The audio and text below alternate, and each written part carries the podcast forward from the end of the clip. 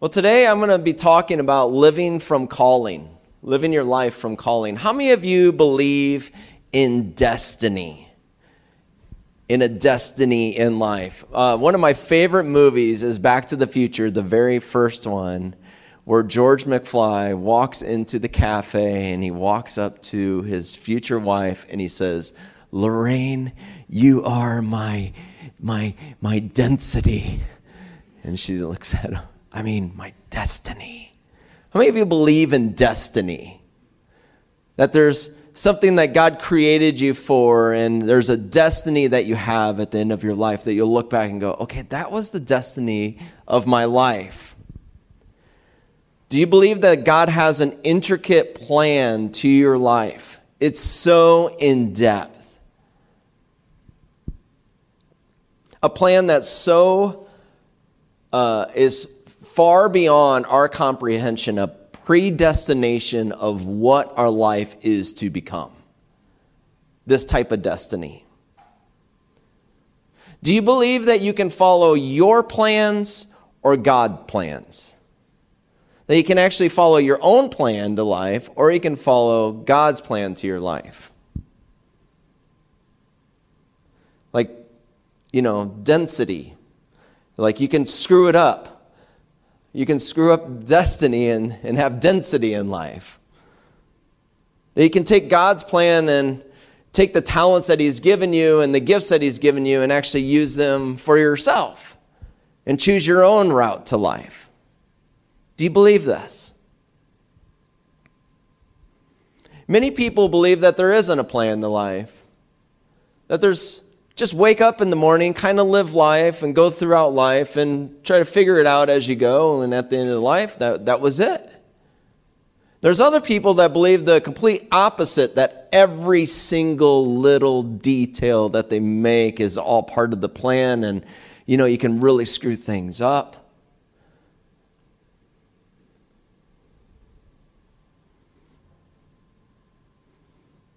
Well, I'd like to share a word with you to throw in the middle of destiny and plans to life.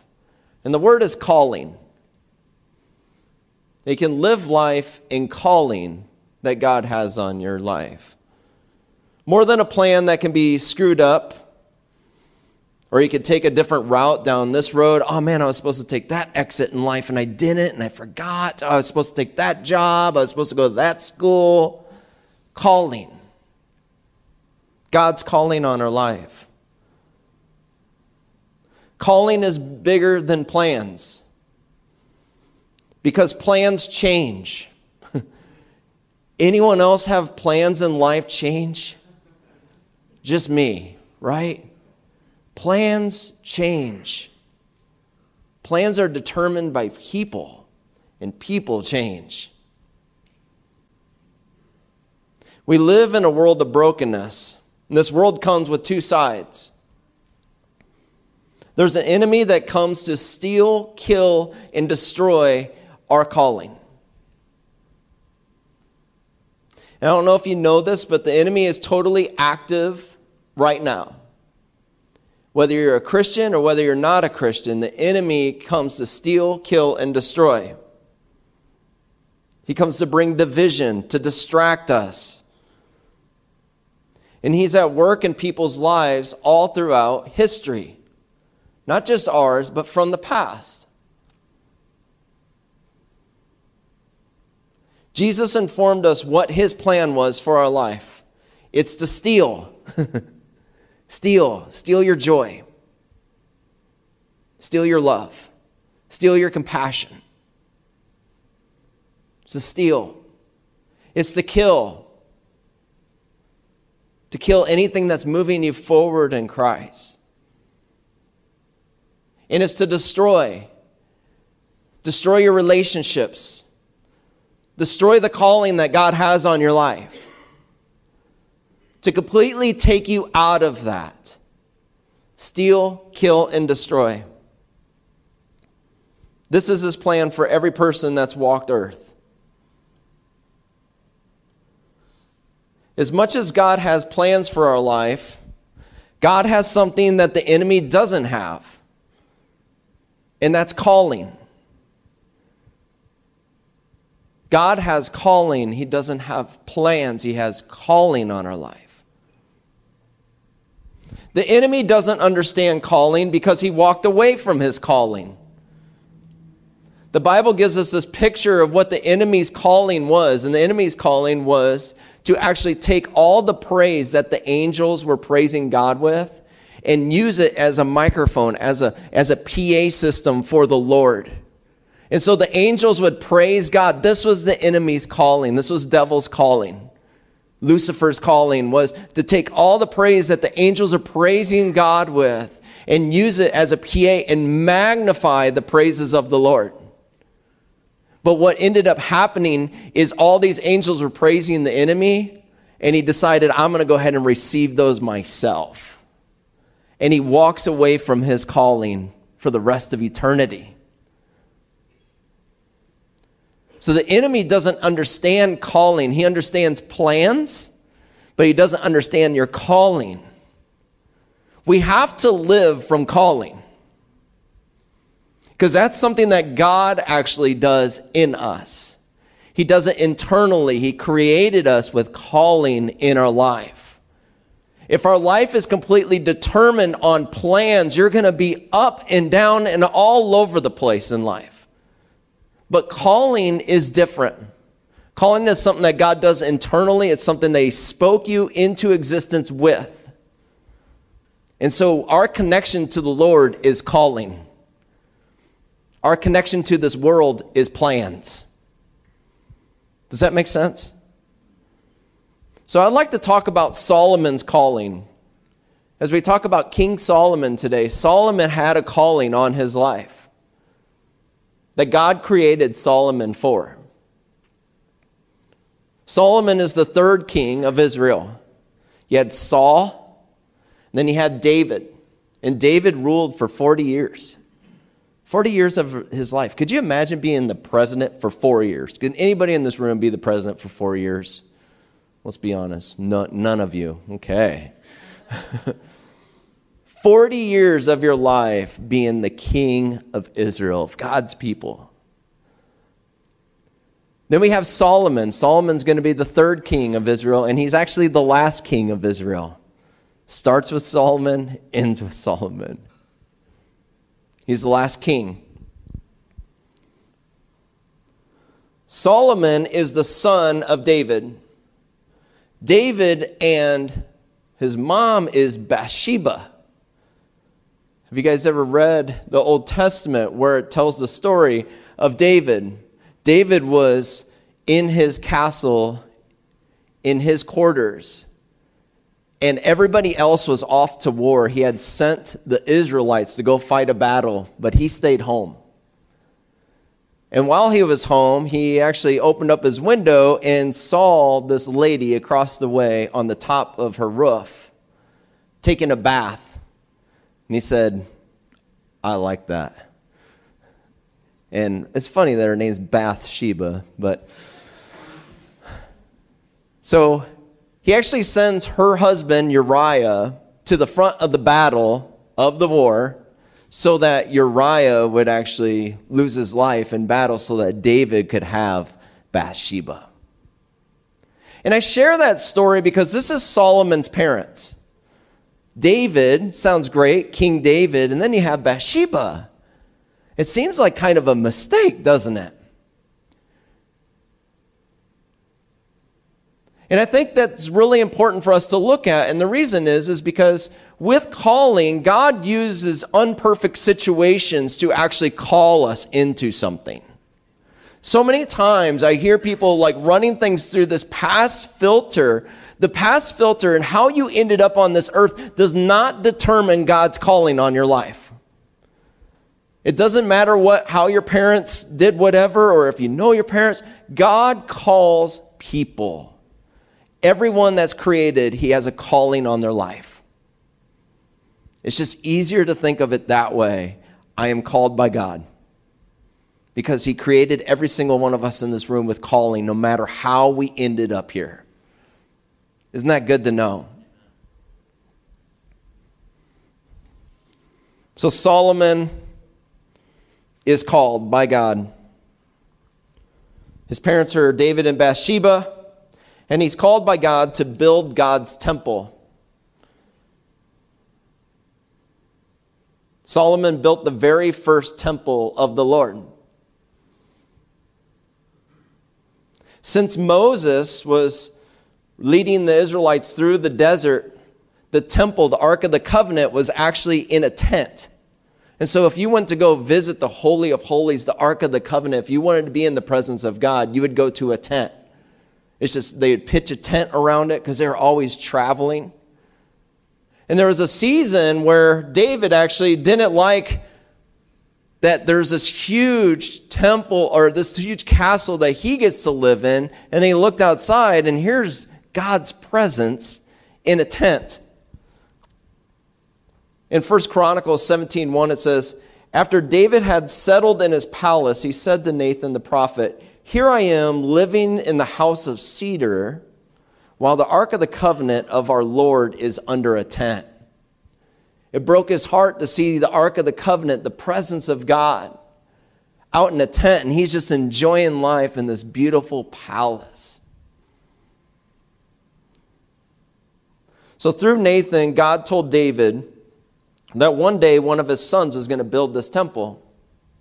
In 1 Chronicles 17:11 says this, "When your days are over and you go to your ancestors, I will raise up your offspring to succeed you. And one of your own sons I will establish his kingdom, and he is the one who will build a house for me, and I will establish his throne forever."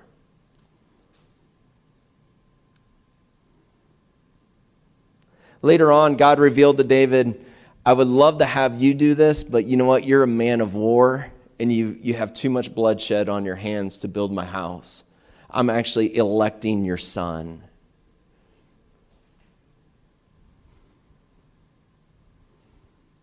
While David couldn't build the temple, he was able to help. He was able to stockpile a bunch of gold, silver, bronze, jewels, because this temple was going to be this beautiful building covered in gold and silver, the temple of the Lord. And so David was actually, I can't build this temple, but I can help. And so he made this huge stockpile of materials to be used to build the temple. Then Solomon in 1 Kings 5:5 says, "Behold, I intend to build a house for the name of the Lord, my God. As the Lord spoke to David, my father, saying, 'Your son, whom I will set on your throne in your place, he will build a house in my name, for my name.'" So Solomon understood his calling in life. It was to build the temple of God. And while this temple was this lavishly beautiful, gold everywhere, silver everywhere, it was 90 feet by 30 feet wide and 45 foot high. And Solomon dedicated 7 years of his life to build that temple. We got any contractors in the room? How long would it take you to build a 90 foot by 30 foot building right now? A couple days. If you guys need a job done, get a hold of Mark right back there. I'm thinking of a room addition, 90 by 30. Give me 2 days. I like it. So, you know, it's not much. Actually, I did some of the measurements. The room that you sit in today is 90-ish feet by 30-ish feet wide. Isn't that cool? Our ceilings aren't 45 foot high. But this is the temple of God. And so Solomon dedicated his entire life, the 7 years of his life, to building this temple, this calling that God had on his life. This is what God had called Solomon through his dad, through Bathsheba, through generations to do. You're called to build my temple. I'm no longer going to rest in a tent. I'm actually going to come in a temple and he goes in a temple, and I'm going to tell you the rest of the story next week, what happens when the temple finally is up, what the presence of God does in this temple, which is just beautiful. But Solomon had a calling to build God's temple, and he lived in this calling. There's a couple of different things that I'd love to share with you about living in your calling, as Solomon did. And the first one is this, is support is a calling from God. Being a supportive role is a calling from God. David couldn't build the temple of God, so he stockpiled all these things so that the temple of God could actually be built. Supportive role is a calling from the Lord. Moses always had Aaron. Jordan always had Pippen. Just throwing that out there. Amen.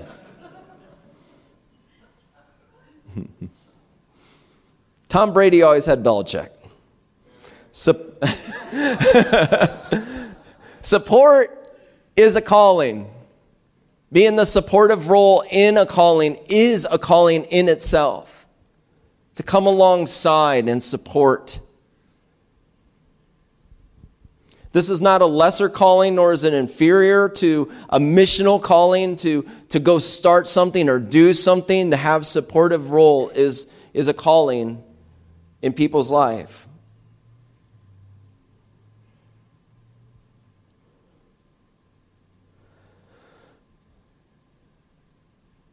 People that are called, that go out and do things as mavericks, are like shooting stars in the sky if they don't have support.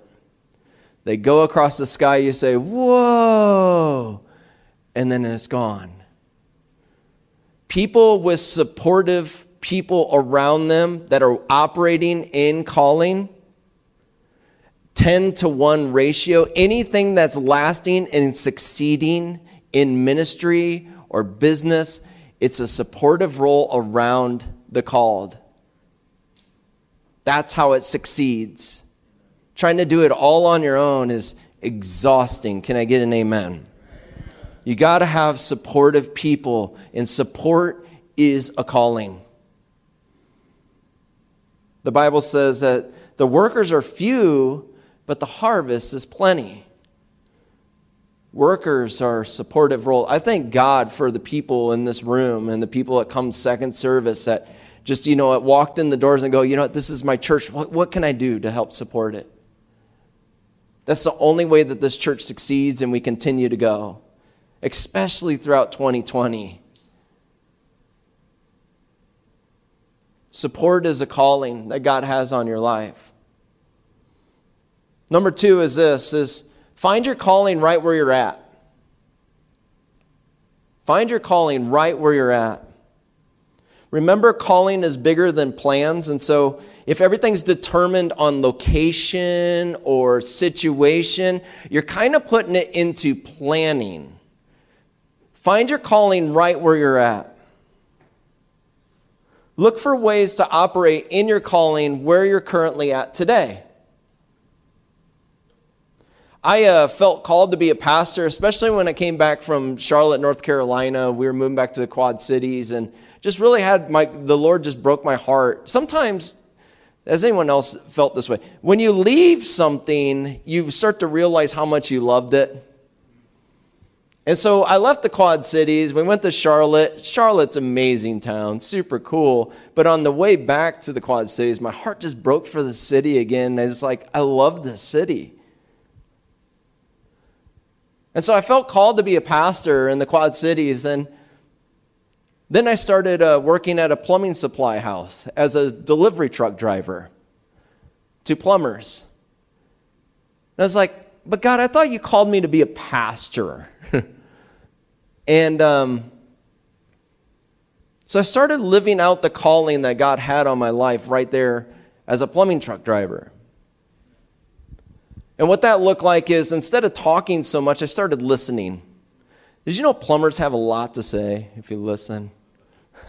And so I would just sit there and listen, and then I'd start to ask questions. And then there'd be opportunities, where carrying up a cast iron tub up 3 flights of stairs with somebody, there's going to be an opportunity for you to pray for them. And so I would take these opportunities and pray. Oh, your back's hurting, mine too. Let's just pray for our backs real quick.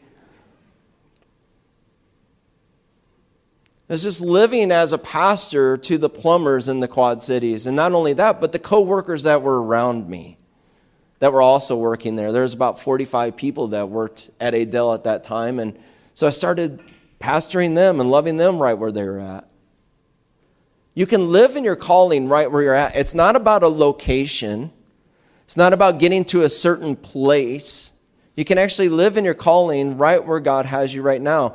Before you go and have compassion on people in Africa, have compassion on people right here in the United States.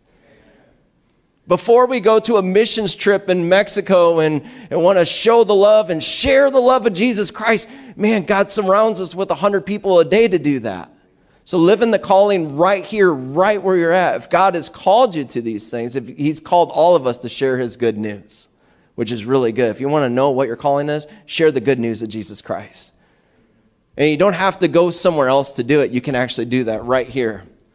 Find your calling right where you're at. The third thing is this. I only got 2 more, guys. The third thing is this, is develop your skills. You may be called into something that feels way too big for you to handle right now. Develop your skills of what God has called you into.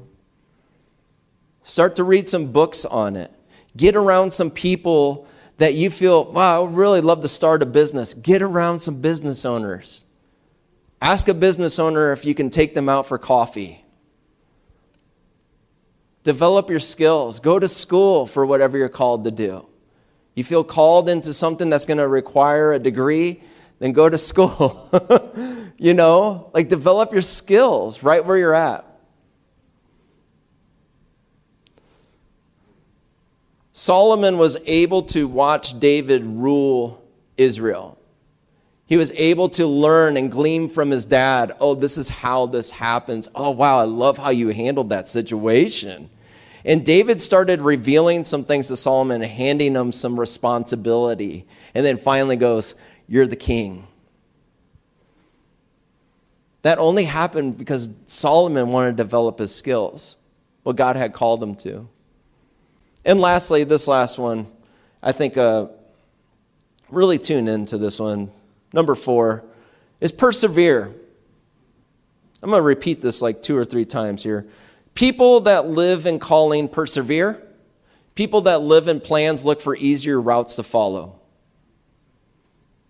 I'm going to say that one more time. People that live in calling persevere, and people that look and run their life through planning look for easier routes to follow. Persevere. Live your life through calling by persevering. Living in calling is not the easiest route. Can I get an amen? It's way easier to live life for yourself. It's way easier. But God has called you. He has given you giftings. He has given you anointing. He has given you purpose on this earth to live out something that he's called us into. And so persevere. If it's hard, welcome to being called. It's just not easy. It's not the easiest route. Persevere. Remember the one who has called you.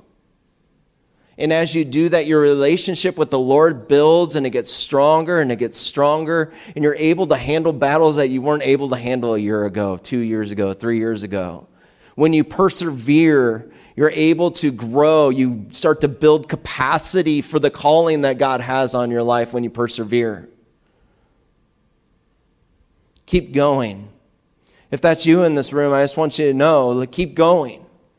You're on the right path. God has called you. Keep moving forward in that. Persevere. So these are 4 ways that we can live in calling today. As we look at Solomon's life this entire month, for the rest of the month, you're you're discovering this word called Adonai, which is a name of God. And what that means, Adonai means that we actually surrender our life over to him. He is the one we surrender to. So that's the invite today. To just say, God, you know, whatever you've called me to, whether it's something like, I'm going to take a step in actually living in the calling that you have for my life right now, right here, or whether it's, you know what, I'm going to keep going. I'm going to keep persevering. To just surrender our lives over to Adonai and just say, you know what, God, continue to do whatever it is that you want to do. I surrender my life to you once and for all and the calling you have. Let's pray.